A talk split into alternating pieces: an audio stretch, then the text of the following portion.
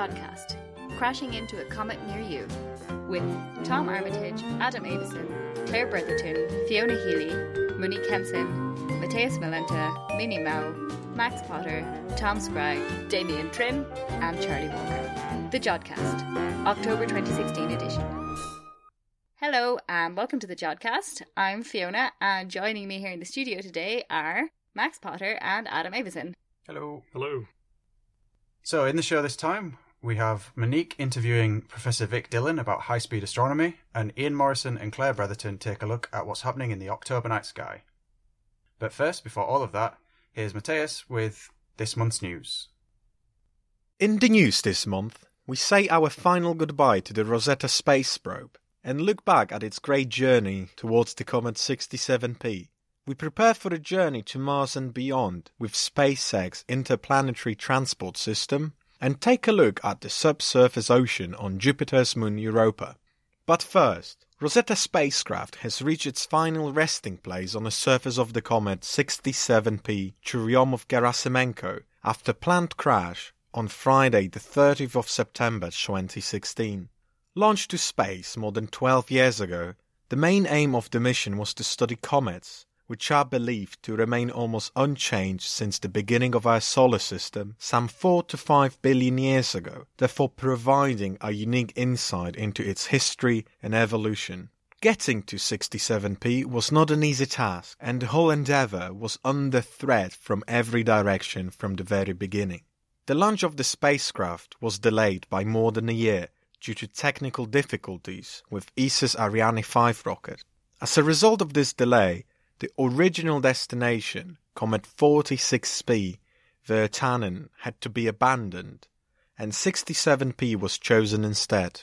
During its journey, the spacecraft underwent four risky gravity assist maneuvers that allow it to achieve the velocity necessary for reaching its destination, far beyond the orbit of Mars. During its trip throughout the solar system, Rosetta visited two asteroids, 2867 Steins and 21 Lutetia. Both of these encounters were used to apply small corrections to the spacecraft's trajectory and to test and fine tune the onboard instruments. On the 6th of August 2014, Rosetta finally reached its destination in the neighborhood of the comet 67P Churyumov-Gerasimenko. After the series of complicated orbital maneuvers, it entered the proper orbit around the comet on the 10th of September 2014, becoming the first ever space probe to orbit a comet.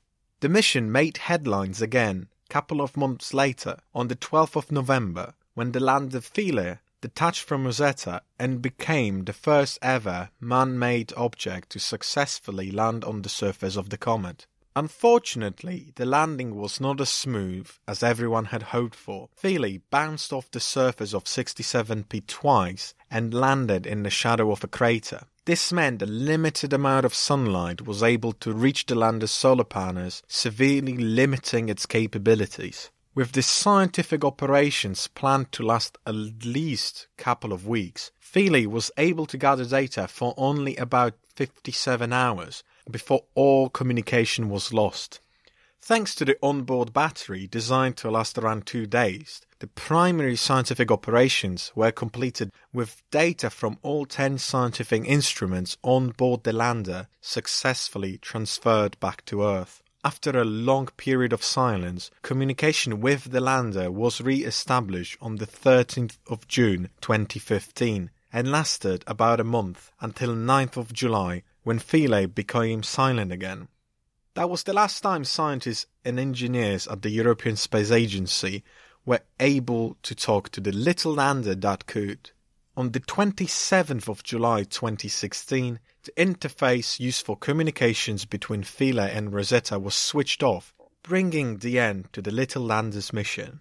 On the 2nd of September this year, the lander was successfully photographed for the first time by the Rosetta spacecraft.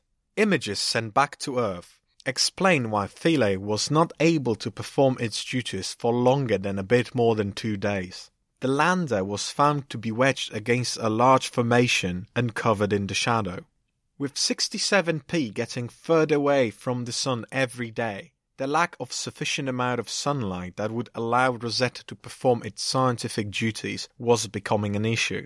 If left on its own, the spacecraft would eventually run out of power and either crash onto the surface of the comet, with scientists having no control over its descent trajectory and not being able to gather and receive any useful data, or become a free floating object in our solar system and not a piece of space junk. It was therefore decided that a controlled crash onto the surface of the comet would be the best solution. During the descent, Rosetta would be able to collect valuable data and send it back to Earth. On the 30th of September, the probe crash landed onto 67P. Although it approached the surface at speeds not exceeding 1 meter per second for most of the descent, the probe was most probably badly damaged and the signal from the spacecraft was lost around noon UK time. As it approached the surface of the comet, Rosetta instruments were kept busy analyzing gas and dust, as well as taking multiple high resolution pictures. Even though the mission encountered some problems along the way, scientists are still pouring through massive amounts of data that both Rosetta and Philae send back to Earth. Although it will take at least few more years to interpret all of it, the preliminary results confirm that comets are indeed more than 4 billion years old and therefore come from the times of solar system formation and its early evolution. Organic molecules were found by both Rosetta and Philae. This provides evidence for the theory that some of the organic compounds were brought to the surface of the Earth through collisions with comets during the early stages of the solar system's existence. The European Space Agency was also very successful in engaging and informing the public about the mission and its findings. With a series of cartoons and animated videos, ESA is hoping to inspire younger members of the public to become future scientists and engineers that maybe one day will launch another successful mission that will explore the history of the Sun and the planets around it. Elon Musk, the founder and CEO of SpaceX, took the stage on Tuesday, the 27th of September, when he announced his plans for the colonization of Mars and the outer solar system during the International Astronautical Congress in Guadalajara, Mexico. This is the second time the company made headlines in the last few weeks, after one of its Falcon 9 rockets was lost in the explosion during the September 1st test fire even though this is the second rocket lost by SpaceX in the last 15 months, and the cause of the most recent incident is not known even a month later, the company and its CEO do not seem to stop. Mars has been a destination for the potential human colony since at least the Apollo era space program. The progress, however, has been very slow, and no human has been further than the low Earth orbit since the last landing on the Moon in the 1972. However, things may change in the next decade. During his talk, Musk shared his vision for the manned exploration of Mars and beyond. It would be based on a new rocket the company is currently designing, the Interplanetary Transport System. This 122 meter tall spacecraft is meant to be powered by 42 Raptor engines, which are expected to provide more than three times the thrust generated by the Saturn V rocket. The whole design is based around the full reusability, which is expected to bring the launch cost down to the manageable levels. The 50 meter tall interplanetary spaceship, capable of carrying 100 explorers to the surface of Mars, would be launched to the Earth's orbit on top of the reusable booster. The booster would then return back to Earth and be prepared for another mission. In the meantime, the spaceship would be refueled in orbit using a tanker delivered by another reusable booster full reusability is expected to bring the launch price to around $200,000 per person, which would represent a huge saving as compared to an estimated cost of at least tens of millions of dollars per person with NASA's planned space launch system. Members of the private and government space sector, including Boeing's CEO Dennis Muilenburg, Blue Origin CEO and founder Jeff Bezos and various members of the US Congress, as well as members of the public, raised a lot of questions regarding the feasibility of these ambitious plans. SpaceX's estimated budget is around $10 billion to develop and build the first rocket. Some industry experts, however, have already warned that the real cost might be as much as two to three times higher than that. The company also relies quite heavily on funding from NASA at the moment through various contracts for delivery of goods and ultimately humans to the International Space Station. The future of this relationship became a great unknown as NASA is investing a lot of time and money into development of its space launch system, which is ultimately meant to carry humans to Mars and may see Musk's ITS as a direct competition. With the first launch planned for 2024, which is only eight years from now, the company needs to start looking for serious investors and support, both in private sector and government. Despite all the obstacles, uncertain future and recent setbacks with the flagship Falcon 9 rocket, the work is already underway. The company is investing millions of dollars every year into technologies that will eventually be used in the interplanetary transport system. Two days before his presentation, Elon Musk had announced the first successful firing of the new Raptor engine, and during his speech, he revealed pictures of the new liquid oxygen tank made out of carbon fiber components.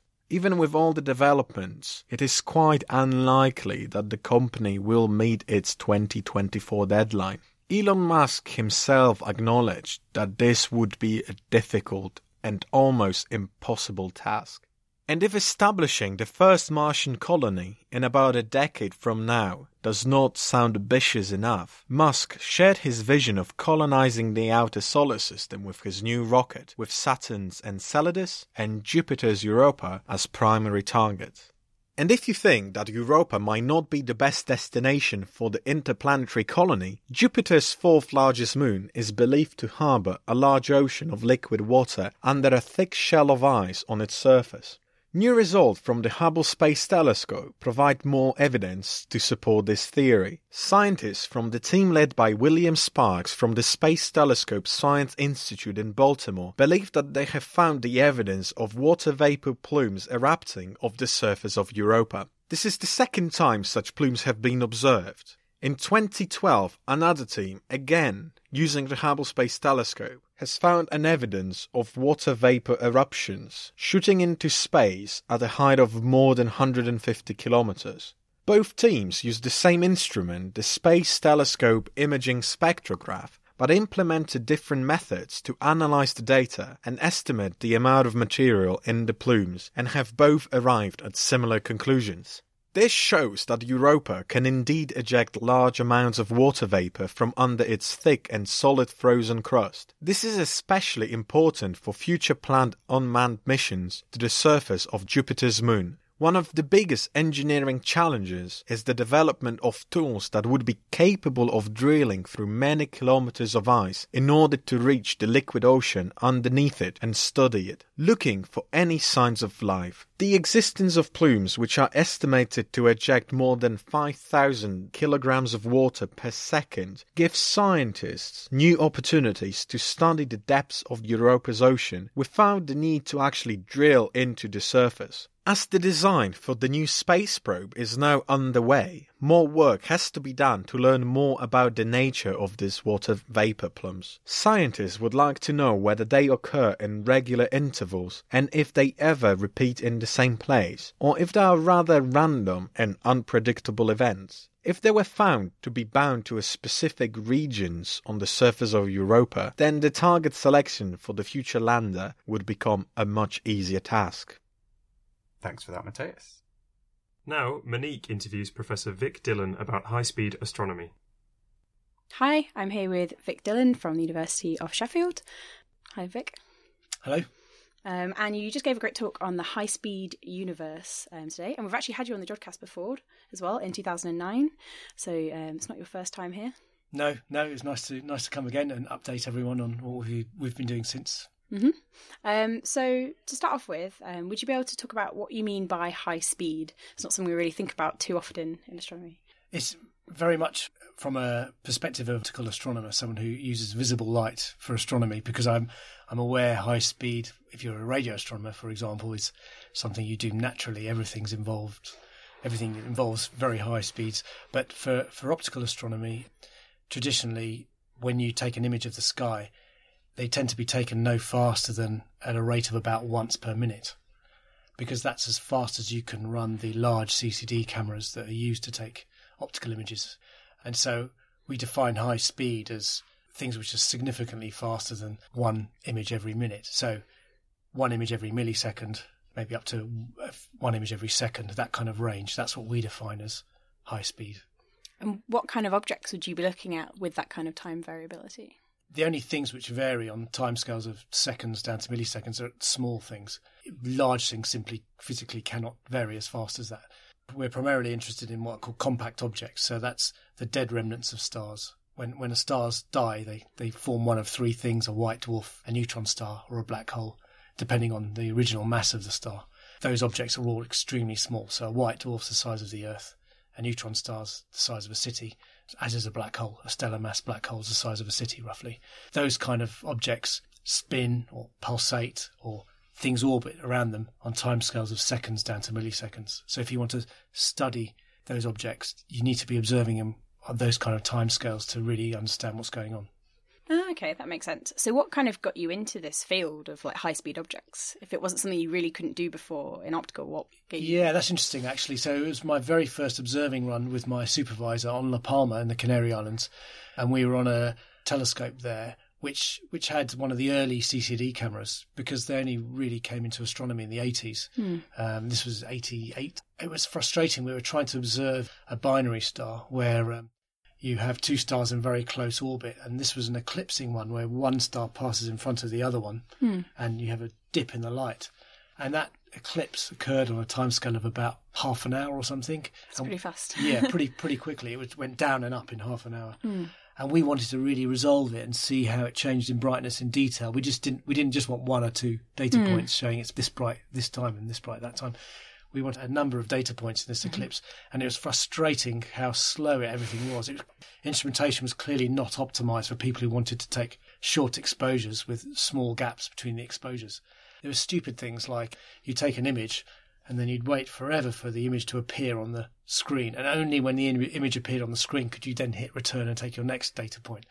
Stupid things like that, you know, where we didn't really care about what the image looked like. We, we just wanted to take the next data frame. I don't think I ever realised that's even how CCDs work. It, originally, it was. I mean, they're much better now. This was 1988, so it was really the early days. And that, from that original frustration, we we we tried everything we could to speed things up because it's what our science uh, that we wanted to do uh, required.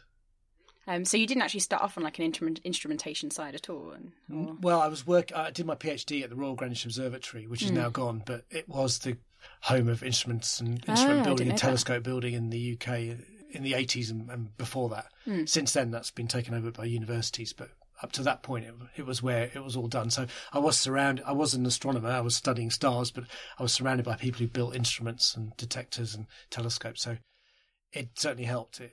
Uh, You're in the right future- my place for it, definitely. Yeah, future Yeah. plans. Yeah. Oh, okay. And so all of this um, led you to um, working on Ultracam, which you talked about last time you were on the Jodcast a little bit. That's right, because we we well we commissioned it about three four years before 2002 2003. We we we first started using it. So I spoke about the early years of uh, Ultracam when Yeah. I came here last time. Yeah. So could you, um, for those of our listeners who haven't heard that episode in quite a while, could you refresh their memories of what Ultracam is and what your goals were with it? Yeah. So our goal was simply to build a, an instrument which was optimized images as fast as possible of the night sky with as hmm. short a gap as possible. And we realized with the technology available at that time that we would be able to build something that would take an image probably every five milliseconds. That's the fastest it can go. So 200 frames every second. And we also realized that when you're studying how things change in brightness in the sky, it's useful to know if the blue light changes differently to the red light. Blue light tends to come from hotter gas, red light from cooler gas. So if you see something varying strongly in blue light and not so strongly in red light, you know that what's varying is hot material, which gives you an extra constraint on the nature of what's going on. It gives you a bit more information Yeah. about the object. Yeah. So we designed Ultracam to be uh, three cameras, which will simultaneously observe in the red, the green, and the blue part of the optical spectrum. And each camera would simultaneously be able to take up to 300 frames every second. we designed it to put it on the largest telescopes in the world at that time, which were the William Herschel telescope on La Palma and then the Very Large Telescope in Chile. But they're among the biggest telescopes in the world. We were really able to start uh, observing faint objects because we're getting lots of light collected by these big telescopes.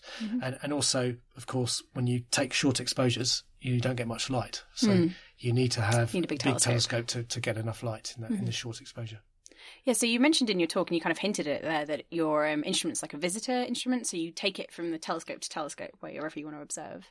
Um, so I, I didn't actually know that that was a thing um, before you mentioned it, which I found really interesting. But did that make it more difficult when you're designing your instrument because it's got to it's got to be easily transportable? It's, you've got to be able to actually attach it or put it in place in those telescopes. What kind of challenges did you face with that? No, that's exactly right. Uh, You, you, you said the main challenge is actually it's got to be something that's uh, reasonably small and easy to handle, so that you you know that you can uh, easily move it between one telescope and another. Uh, normal instruments they're they're built for one telescope. You go and install them, and that's it. You never move them again. They they're there for a decade. We had to build in.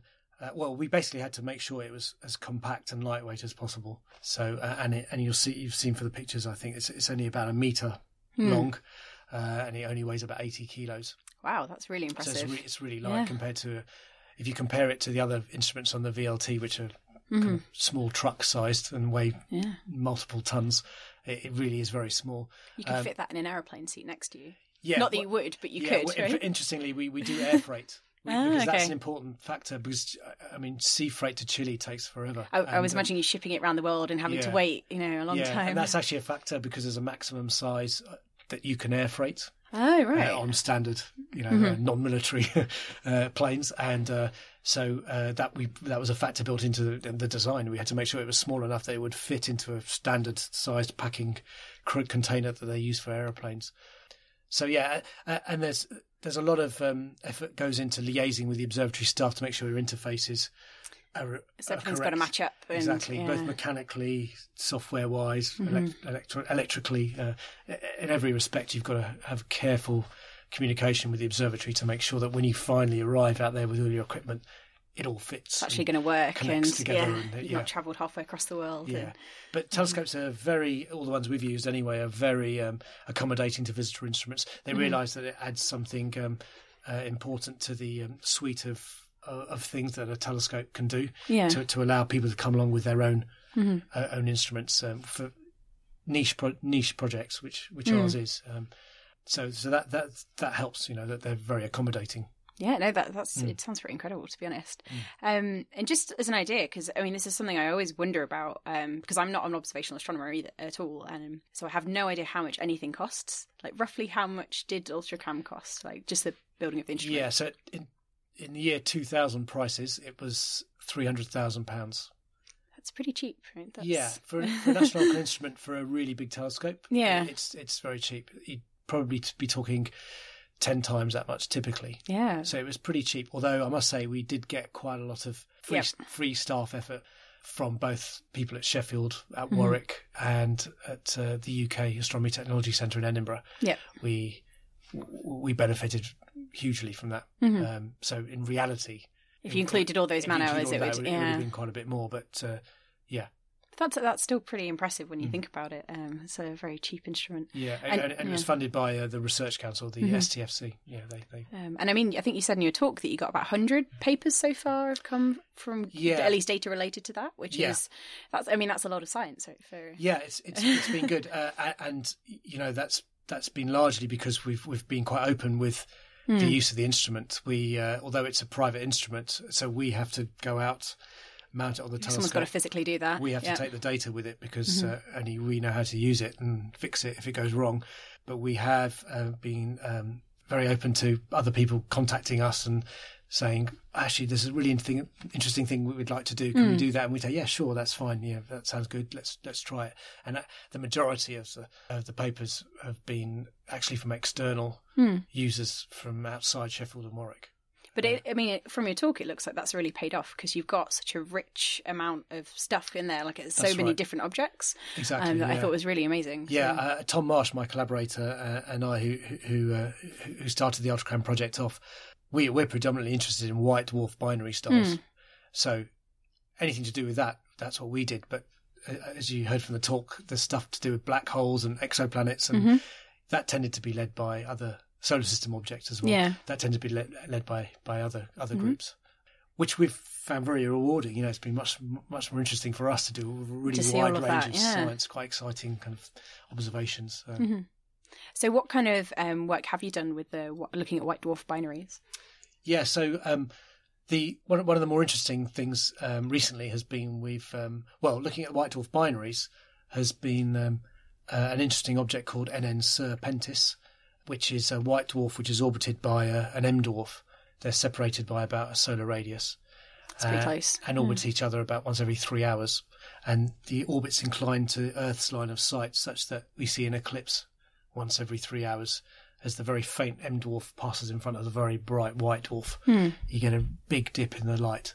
Mhm. Um, and by measuring the, the shape of that, uh, that eclipse, actually timing it, we're able to work out with other information the size of the white dwarf.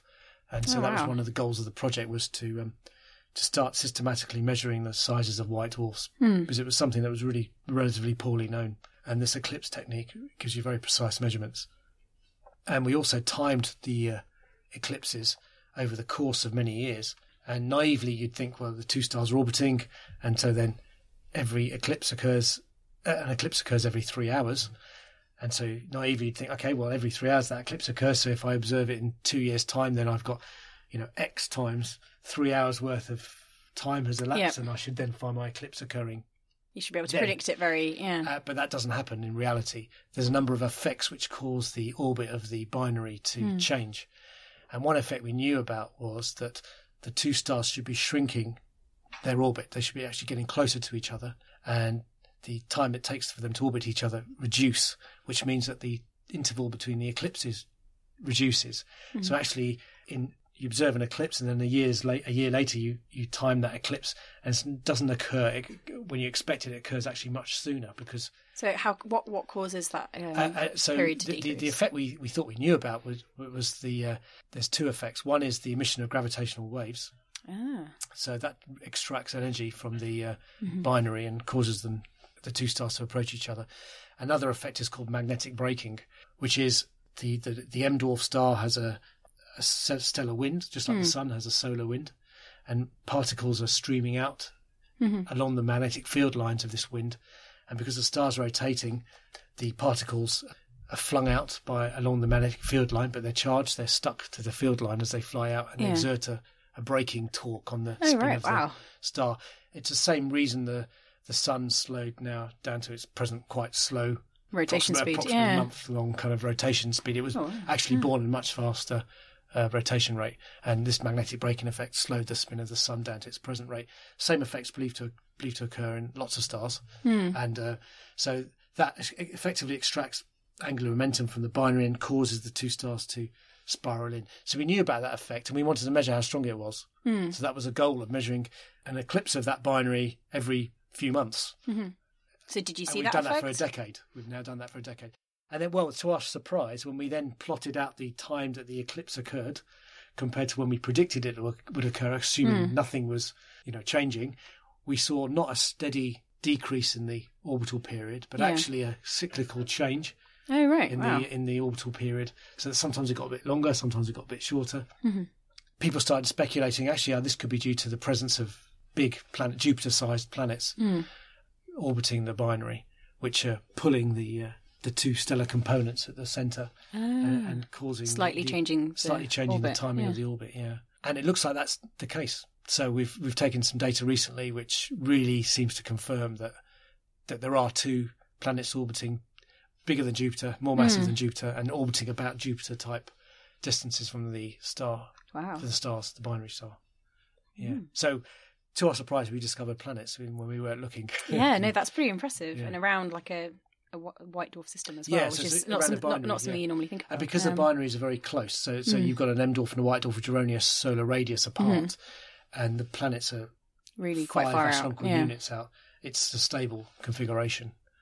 Wow. You, yeah, you wouldn't imagine that that could be Yeah, a stable thing. I mean, that's wow. That's very cool. So, Yeah, so yeah, you didn't even intend to find planets, but you still no, did no, it anyway. was a nice surprise. So, did you intend to do anything with planets at all with the telescope before you built it? Sorry, telescope, the instrument before you built it, or Um, no, because when I can't remember the very first transiting exoplanet, I think was pretty much around the ear- the turn of the century. The- yeah, it's true, it's a very new science. yeah. actually. The first yeah. exoplanet was discovered in '95, but that was uh, the first transiting ones were Mm-hmm. five or six years at least years later than that. It was HD two oh nine two uh, four five eight. I remember.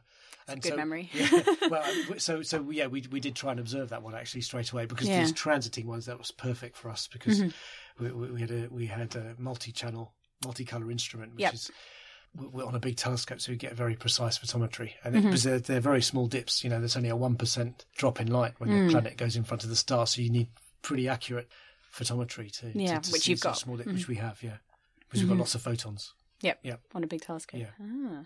Yeah, I do often forget how recent exoplanet science is. Yeah, Actually, or even I think even just when I was in school, remembering you know there was maybe a, a couple of hundred of exoplanets, and Yeah. now it's there's a thousands. Yeah. many. Yeah, yeah.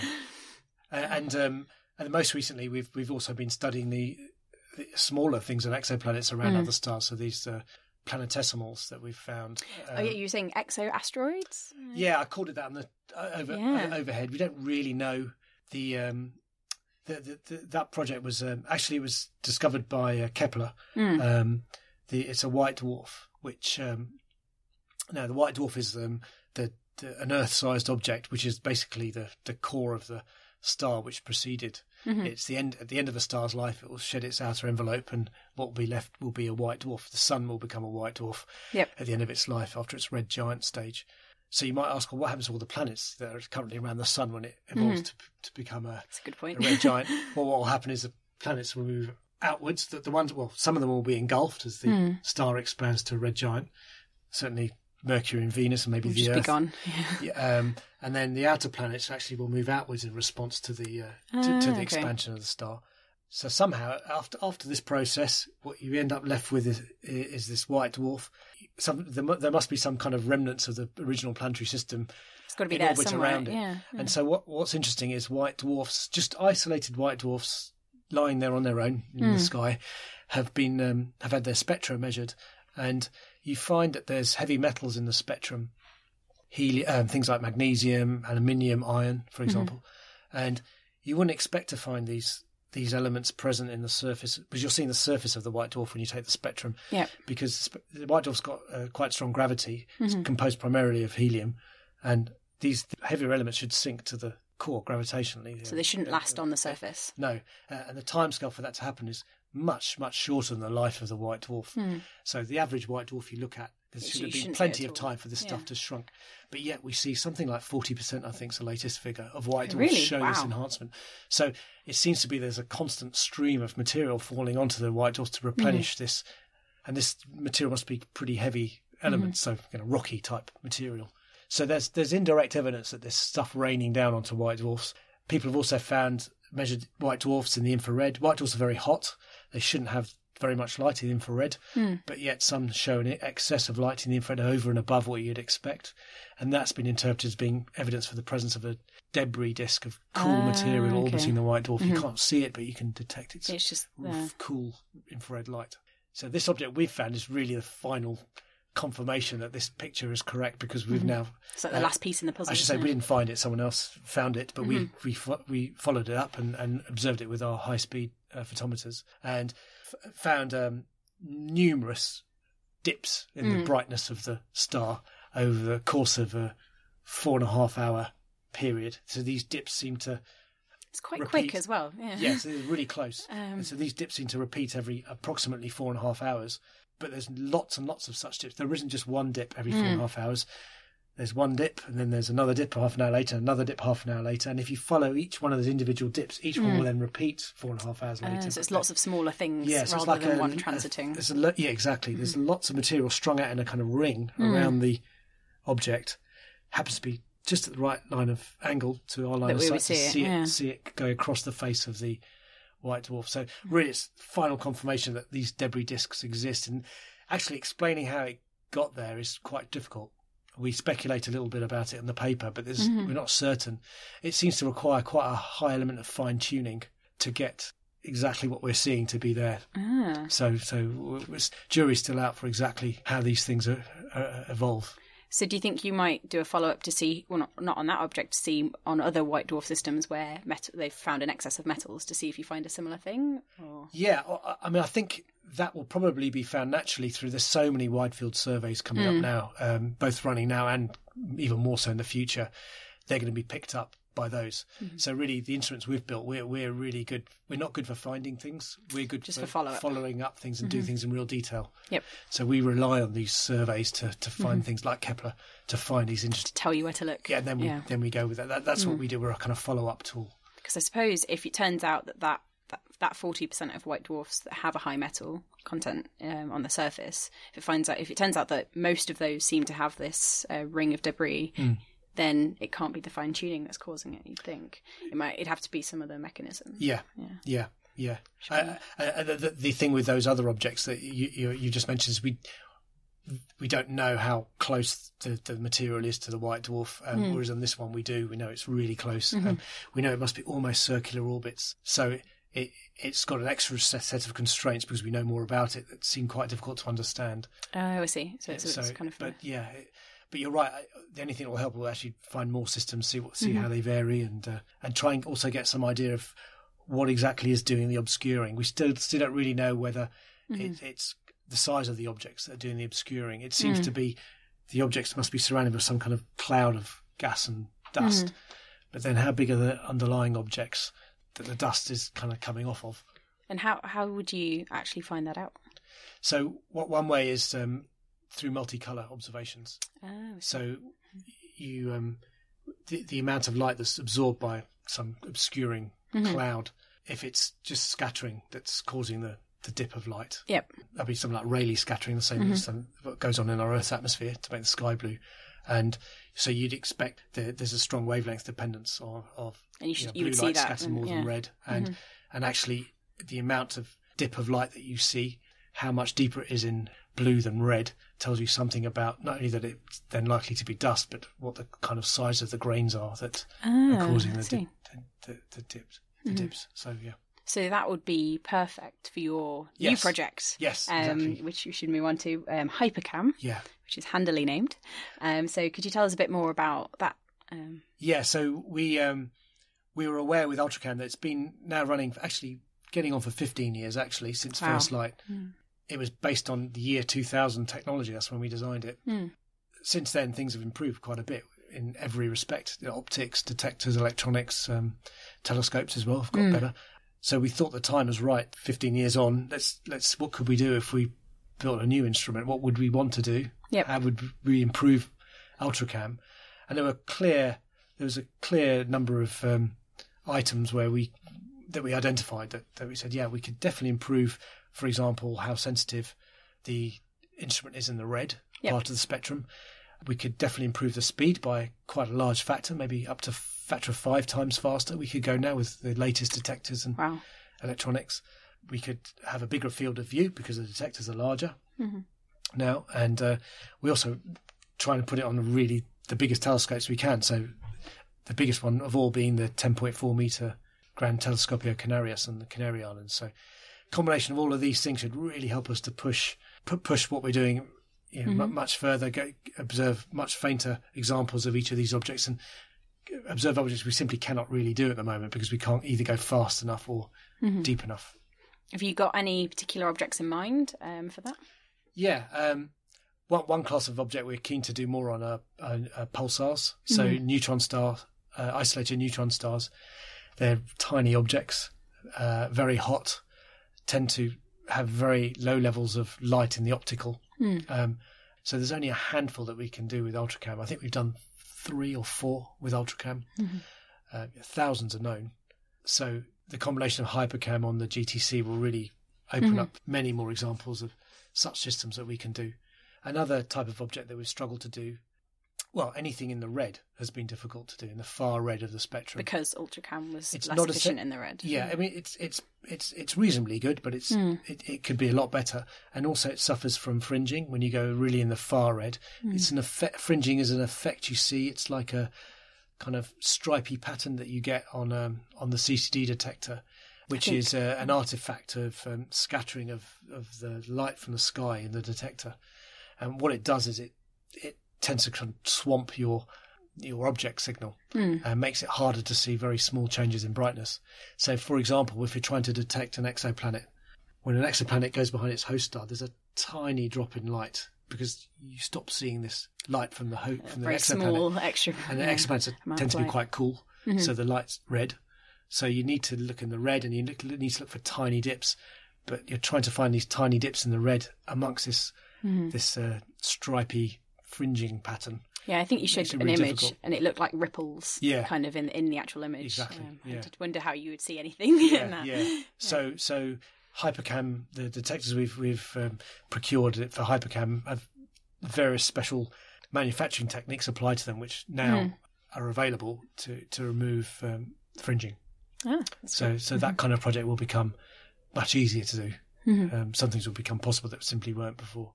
You also said that ultracam was less sensitive in the red. Yes. Was that just because CCDs are generally less sensitive in the red, or was that to do with your actual instrument design?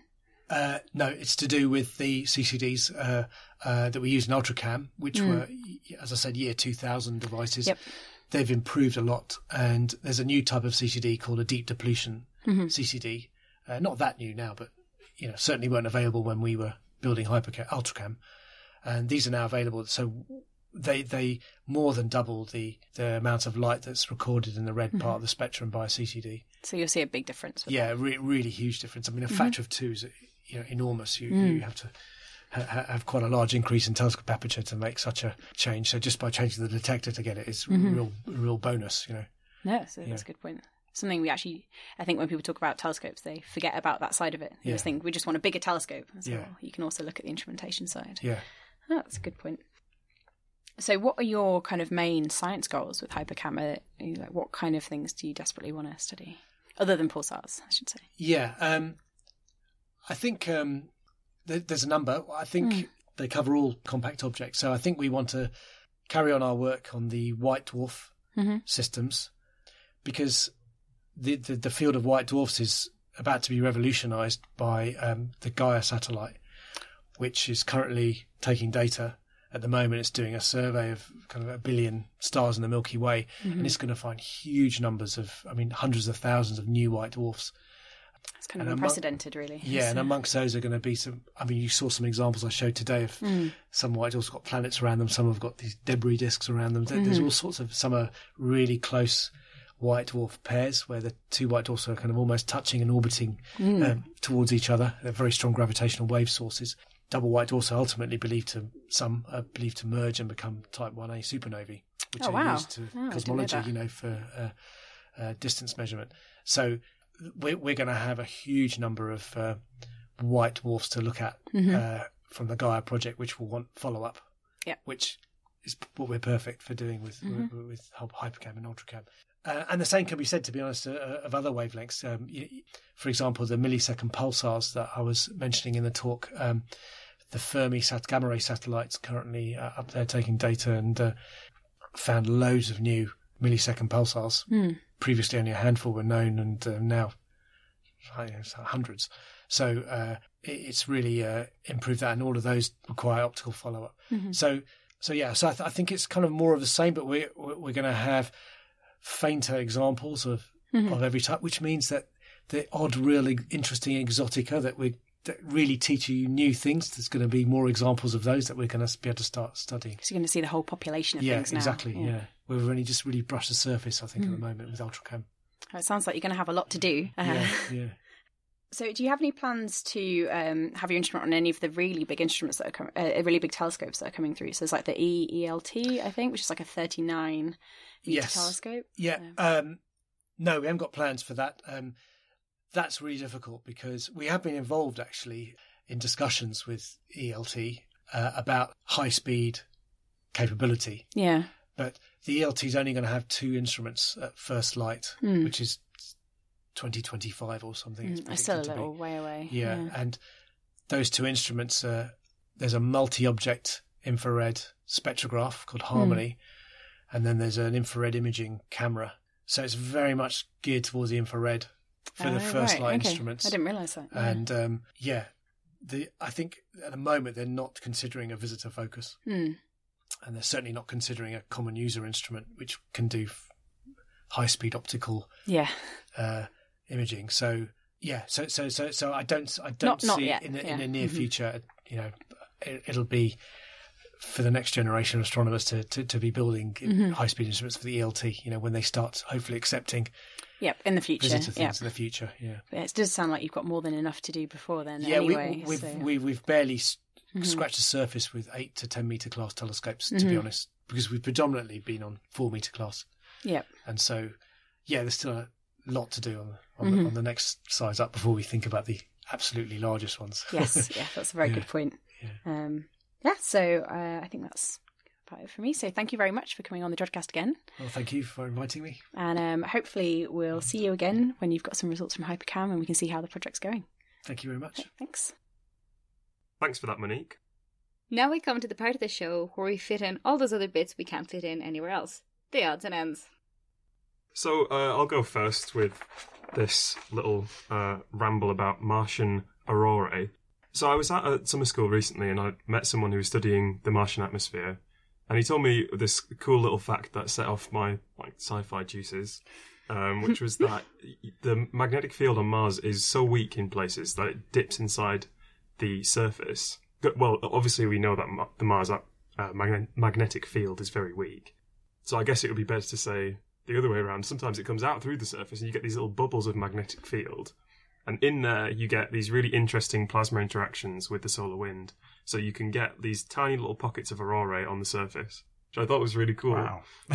And um, I was reminded of it this week by the Elon Musk announcement that he's planning on sending humans to Mars by 2022 or something. Huh. Or something. yeah, the next six years, wasn't it? Yeah. So, um, so if if he succeeds at that, what do you think those would look like on the surface? Like, is it just like little bubbles of northern lights? Right, so I, I looked into this and turns out it's quite a complicated answer. We don't really know. Um, so the the field that exists on Mars is remnants of the old dipole. So there used to be a dynamo mechanism like they like we have on Earth.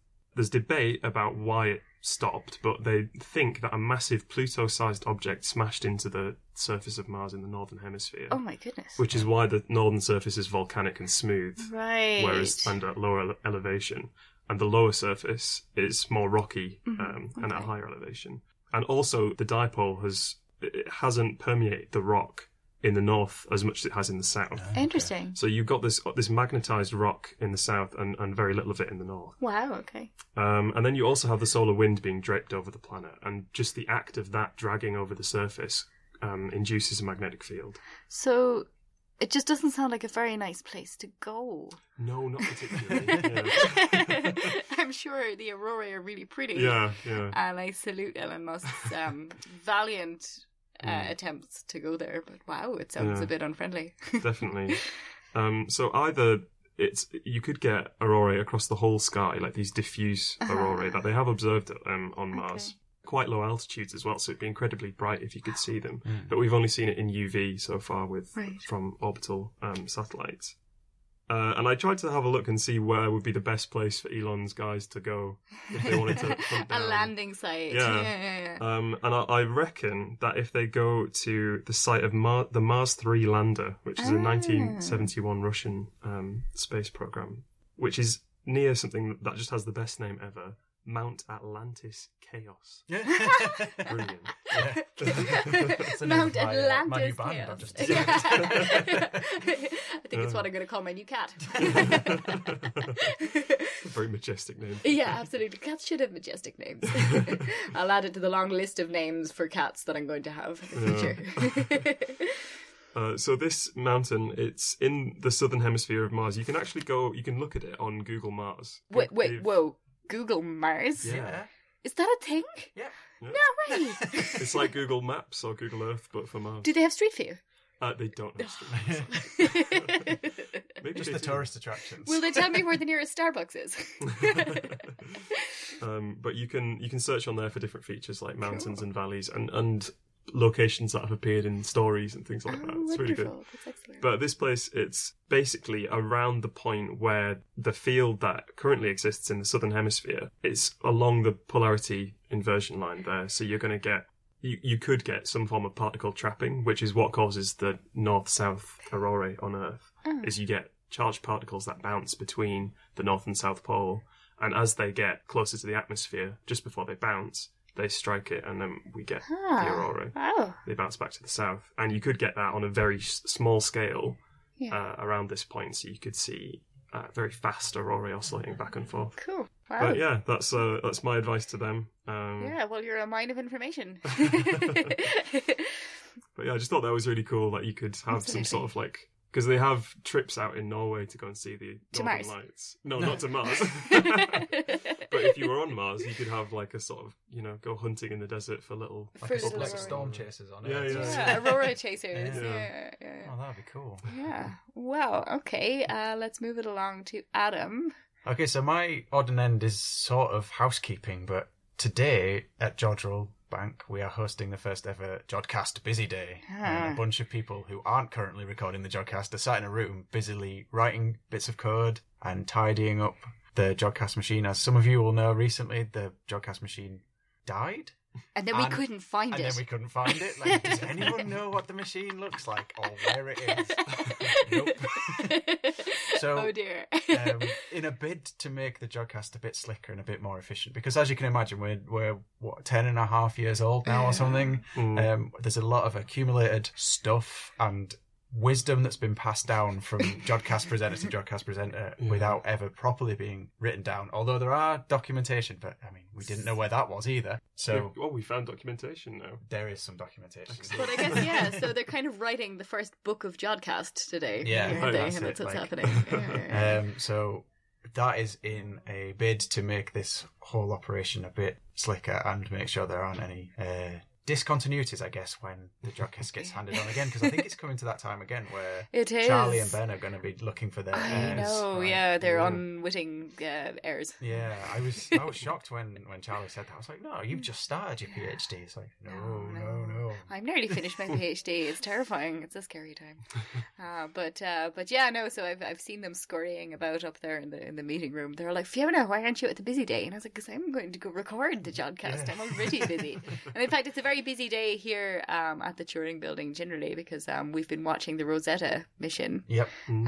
um, which was very exciting. So there's, there's a lot I missed it. I was teaching labs, and I, I had it up on my laptop, and I was like, "Oh, it's going to happen Yeah, in about yeah. half an hour." And then I came back, and it I mean, just- honestly, it was pretty underwhelming. Yeah. Um, Oh, was it? it was it was yeah. a transmission spike with a couple of side lobes at either side, and they were just tracking that, and then it went flat, and Yeah. you knew that it. Had. So I mean, in in a, like a couple of hours or so, when they've processed all the images, that'll be exciting because I think they were taking yeah. them as they went down. But just Mhm. watching, Yeah, Yeah. because I so I thought Mhm. like I don't know, to it have like a front-facing camera on it or something. yeah, like, actually- when you do landing right, on a plane, exactly. sometimes, Yeah. Oh god, that really unnerves me. But yeah, I thought we'd get to see that for Rosetta, but Yeah. no, we didn't. I mean, understandably, that that would be completely unfeasible, impossible.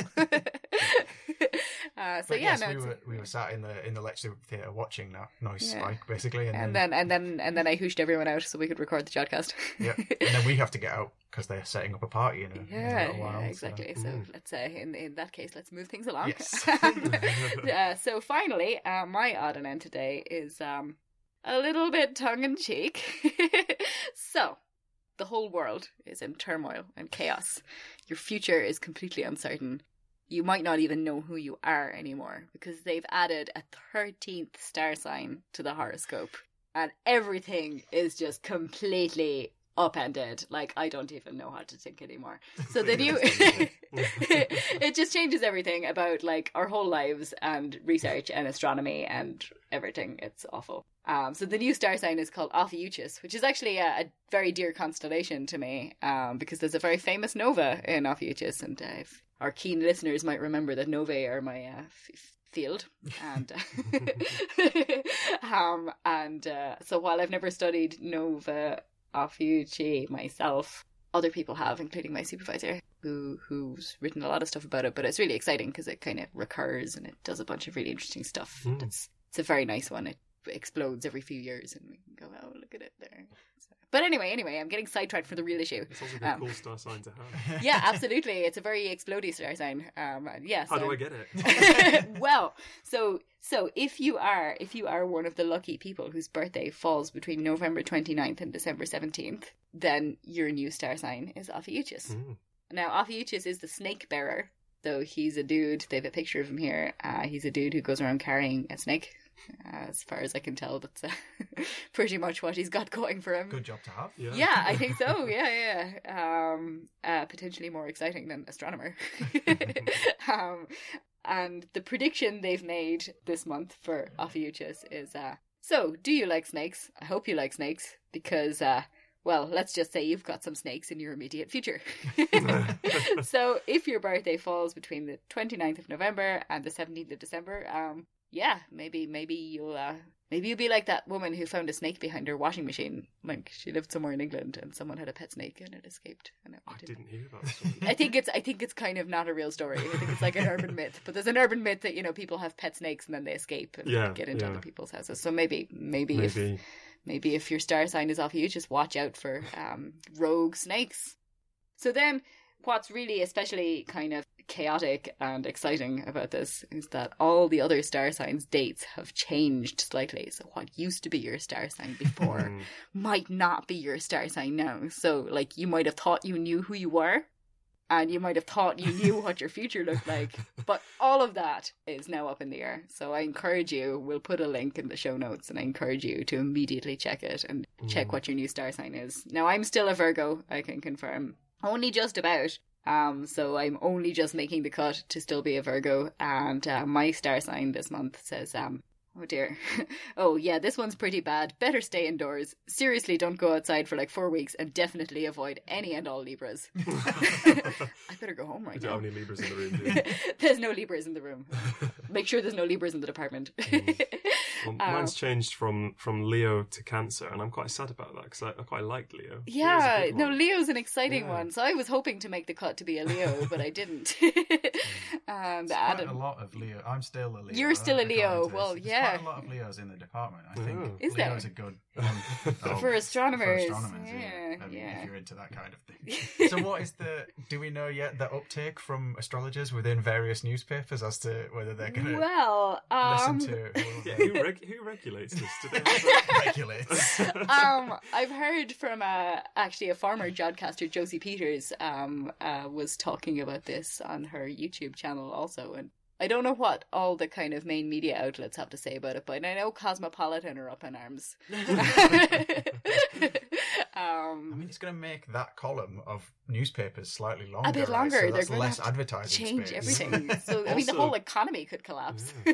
Well, they're going to have to write new ones as well. Or maybe that's why they did it. Because the rumour is they wrote them all back in the 80s as like one block and they just sort of cycle them out and no one notices. So maybe, you know, they're not getting paid anymore. We need to we need, to, sell shake this something up. new. Yeah, exactly. Shake up the whole could be what's- industry. It's a conspiracy. Yeah. well, anyway, um, I encourage all our listeners to immediately go and check what your new star sign is. Um, it's very Damn. important. Just perpetuating the confusion between astronomy and astrology. yeah, now. absolutely. Yeah, that's true. I'm terribly sorry, except I'm not. okay. Okay, and now from horoscopes to our own oracle, here's Ian Morison with this month's Northern Night Sky. The Night Sky for October 2016. Well, we're in a bit of an intermediate phase now between the time when the summer constellations of Lyra, Cygnus, and Aquila dominate the southern sky, and then in a few more months we'll have Taurus and Orion and so on. So as darkness falls, and of course it falls a bit earlier every night as we go through the month, one can still see that summer region, the highest star being Deneb in Cygnus, a little over to its right is Vega, and below them, down towards the southwestern horizon, you'll see Altair in Aquila. I'm sure you know those three stars make up what's called the summer triangle, but we can actually see it quite a long time into the autumn. If you, with binoculars perhaps, on a dark night, work upwards about a third of the way from Altair to Vega, you should spot a rather lovely asterism. It's called Brocchi's cluster, or the coat hanger, because it looks just like an upside down coat hanger. And up to the left of Altair, below Cygnus, nice little constellation. I like it. It's called Delphinus the Dolphin. That's worth looking out for. As you move over to the southern sky, there aren't so many bright stars visible, but there is the square of Pegasus, the upside down winged horse. The top left hand star of the square, Alpheratz, is actually Alpha Andromedae, so it's in the constellation of Andromeda, and it's the starting point for finding the lovely galaxy M31, Andromeda. You just move one fairly bright star to the left, fork right a little bit to the second bright star, then turn sharp right, go a further star, and the same distance again, you should see the fuzzy glow of Andromeda. Andromeda is the only galaxy we can actually see with our unaided eyes. With binoculars, it'll be clearer still. It's a lovely sight in a small, relatively low power telescope. Above the galaxy Andromeda is in fact the W-shaped constellation of Cassiopeia. And in fact, the three stars that make up the sort of the V shape at the lower right, they actually point down to Andromeda Galaxy, making it another way to find it. And then further over towards the east, there should be visible a bright yellow star, which is Capella in Auriga, and below that, the orange star, the red giant Aldebaran in Taurus as those winter constellations come into view. So what about the planets? Well, we can in principle see all of them this month, but I think none of them particularly well. Jupiter, in fact, passed behind the Sun last month and will appear again low above the eastern horizon around the 8th of October. On the 11th, at magnitude minus 1.7, it lies close to Mercury, but there will only be about 5 degrees above the horizon 30 minutes before sunrise. As the month progresses, Jupiter rises a little earlier, so still at magnitude minus 1.7, by the end of October it rises some two and a half hours before the Sun. As the Earth moves towards Jupiter, the size of Jupiter's disk increases slightly, from 13.6 to 31.2 arc seconds. So early risers at the end of the month should be able to observe the equatorial bands in the atmosphere and some of the four Galilean moons as they weave their way around it. Saturn. On September the 11th, Saturn, lying in Ophiuchus, will be just six degrees above and a little to the left of Antares in Scorpius. It's moving slowly eastwards, but by October's end will still be only seven degrees distant. Its brightness stays constant during the month at about plus 0.5, whilst its angular size drops slightly from 15.9 to 15.4 arc seconds. However, the rings are almost at their most open at 26 degrees from edge on, so still make a magnificent sight. Some 20 degrees above the southwestern horizon at the start of October, an hour after sunset, it will fall during the month just 10 degrees above the horizon. And so the first few weeks of this month are really our last chance to observe it during this apparition, as it's called. Well, Mercury is just past the peak of its best morning apparition as October begins, shining at magnitude minus 0.8, some 8 degrees above the eastern horizon 45 minutes before sunrise. On the 11th, at magnitude minus 1.1, it will lie just 0.8 degrees to the left of Jupiter. Its disk will then have an angular diameter of 5 arc seconds. Mercury will appear a little lower each morning, becoming lost in the sun's glare by mid-month, as it moves towards superior conjunction with the sun on the 27th. Mars, lying in Sagittarius, reaches its lowest declination, in fact minus 25 degrees, on October the 3rd, and so will obviously be low above the horizon, in fact, some nine degrees above the horizon in the south southwestern sky as twilight ends. Fading from magnitude plus 0.1 to plus 0.4 during the month, with the disk shrinking to just 8 arc seconds across. Also, due to its low elevation, it will only appear as a featureless salmon pink object. It starts the month to the lower left of the Lagoon Nebula M8, and on the 6th passes close to the top star making up the teapot. It's called Lambda Sagittarii. In the last two weeks of October, it passes over the teapot's handle as it moves eastwards across the heavens. Will actually lie closest to the sun on the 29th of the month. Venus can be viewed low in the southwest after sunset, starting the month in Libra with a magnitude of minus 3.9. On the 17th, it passes into Scorpius, and then on the 25th into Ophiuchus. As it does so, it will rise a little higher in the sky, but despite its brightness, binoculars might well be needed to spot it. But please do not use them until after the sun has set. During the month, its angular size increases from 12 to 14 arc seconds, whilst the illuminated percentage of its disk falls from 86 to 78%. Those two factors compensate each other, which is why Venus's brightness stays virtually constant throughout the whole of its apparition at about minus 4 magnitude. On the 5th of October, Venus passes just below the wide double star Alpha Librae, whilst on the 20th it passes very close to Delta Scorpii, forming part of the Scorpion's head. what about some highlights? Well, in fact, October is a good month to observe Uranus with a small telescope. It comes into opposition, that's when it's nearest to the Earth, and roughly due south at midnight, on the night of the 15th of October. So can be well seen all of this month, particularly around the beginning and end of the month when the moonlight will not intrude. Its magnitude is plus 5.9, so Uranus should be easily spotted in binoculars, lying in the southern part of Pisces to the east of the circlet asterism, and east-southeast of the fourth magnitude stars Epsilon Piscium and Delta Piscium.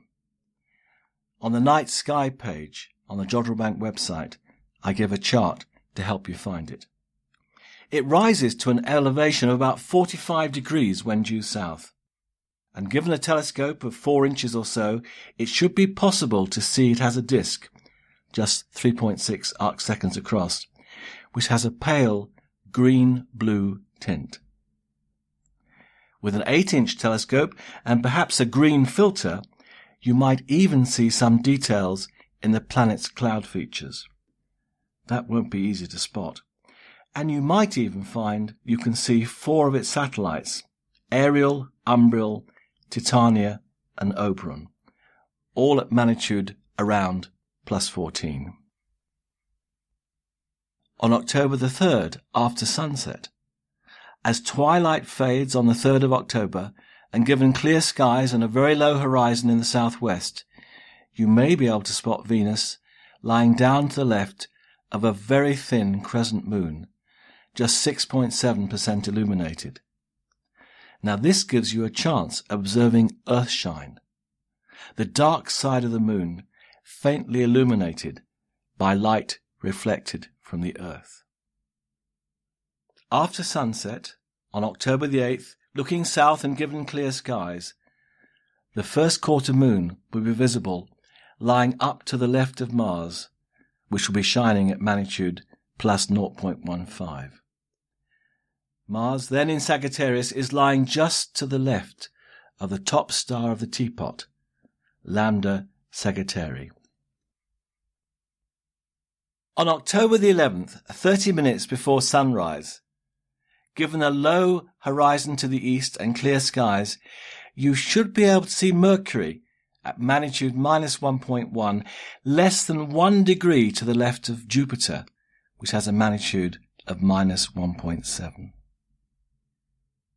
On October the 27th, after sunset, if you look low in the southwest and given a low horizon, you should, if clear, be able to spot a nice near vertical lineup of Saturn, the highest with a magnitude of plus 0.5, below which is Venus at magnitude minus 4, and at the lowest point Antares at magnitude plus 1. Venus is a hundred times brighter than Antares, as by definition, a five magnitude difference, in this case from minus 4 to plus 1, corresponds to a brightness ratio of 100. I usually try and say something about an interesting region of the moon, and on October the 22nd, the crater Cassini and a mountain called Mons Piton are fairly easy to spot, not far from the Terminator. Mons Piton is an isolated lunar mountain located in the eastern part of Mare Imbrium, southeast of the crater Plato and west of the crater Cassini. It has a diameter of about 25 kilometers and a height of 2.3 kilometers, and the height was determined by the length of the shadow it casts. Cassini is a 57 kilometer diameter crater that has been flooded with lava. The crater floor has then been impacted many times and holds within its borders two further significant craters, Cassini A, the larger, and Cassini B. Well, that's quite a lot to look at during this month. I think no obvious meteor showers, but we just have to wait until November. I hope you have some enjoyable nights viewing the heavens. Thanks for that, Ian. And for our Antipodean listeners, here's Claire Bretherton with The Night Sky Where You Are. Kia ora, and welcome to the October Jodcast from Carter Observatory in Wellington, New Zealand. October is a good time to look out for the zodiacal light, seen as a triangular glow in the west after sunset in a clear dark sky. It is caused by light reflecting off dust along the plane of our solar system. This plane is marked by the ecliptic, the apparent path of the sun across the sky, which runs through the constellations of the zodiac. At this time of the year, the ecliptic makes a steep angle with the horizon, making the zodiacal light easier to observe. As our nights are getting lighter and our days warmer, our winter zodiac constellation of Scorpius or Te Matau a Māui drops down towards the horizon, taking cream-coloured Saturn with it. Saturn sits to the right of orange Antares, and with its 29.5 year orbit around the Sun, moves very little against the background sky. The pair set shortly before 11 pm by the end of the month. In sharp contrast, Venus, with its 225 day orbit, moves quickly eastwards against the background stars, appearing higher and higher in the western evening sky. By the end of the month, it passes between Saturn and Antares, setting over three hours after the Sun. Red Mars is higher still and continues to hold its position well this month, moving through the constellation of Sagittarius and setting after around 2 a.m. As we move away from Mars on our inner orbit, it is slowly slipping down the sky and gradually becoming fainter, but it will remain in our evening skies well into the new year. If you have a good pair of binoculars or a small telescope, you might want to look out for another planet this month, Uranus, the second most distant planet in the solar system, reaches opposition on Saturday the 15th. This is when Uranus lies on the opposite side of the Earth to the Sun, reaching its highest point in our skies at around midnight. It is also around this time that the Earth and Uranus are at their closest, although this won't make too much difference to the planet's brightness from our point of view. Uranus will be above the horizon for much of the night, shining at magnitude 5.7 in the constellation of Pisces, the fishes. On a very dark, clear night, it may just be possible to glimpse Uranus with the naked eye, but a full moon close to the time of opposition will make this impossible at that time. Better to look at either the start or end of the month closer to the new moon. With binoculars, however, Uranus should be relatively easy to spot, as long as you know where to look, although it will appear as just a star-like point of light without the use of a telescope. A little to the north of Pisces is the constellation of Pegasus, the winged horse, which appears to leap across the northern horizon in our evening sky. Pegasus is easy to spot by the great square of stars that makes up his body. The brightest star in the constellation is the reddish star Epsilon Pegasi, marking the horse's muzzle. This star is commonly known as Enif, deriving from the Arabic word for nose. Epsilon Pegasi is an orange supergiant, around 12 times the mass of the Sun, and with a radius some 185 times larger. Nearby, and visible in the same binocular field of view, is the globular cluster M15, one of the oldest and best known star clusters in the sky, with an estimated age of around 12 billion years. The cluster is located around 34,000 light years away and measures 175 light years across. M15 is probably the most densely packed globular cluster in our galaxy, with half of its mass concentrated within 10 light years of the centre. It has been suggested that this massive concentration of stars may be caused by a rare type of supermassive black hole in the cluster's core. With binoculars, M15 will appear as a fuzzy star, whilst a medium-sized or larger telescope will reveal individual stars, particularly towards the outer regions, appearing as chains and streams radiating out from the core. M15 also contains the planetary nebula Pease 1, the first to be found within a globular cluster. At magnitude 15.5, this is a faint object, and a telescope with an aperture of at least 300 millimeters would be needed to observe it. The star at the bottom right of the great square of Pegasus is in fact Alpha Andromedae, or Alpheratz, the brightest star in the constellation of Andromeda. Located some 97 light years away from Earth, it is a spectroscopic binary star whose two components orbit each other in just 100 days. Alpheratz is a great starting point to star hop to the great galaxy in Andromeda, or M31. The nearest large spiral galaxy to our own, M31 makes a rare appearance in our southern hemisphere skies at this time of year. But you'll need a good dark sky and a clear view of the northern horizon to spot it. The further north you go, the better your chances of finding it.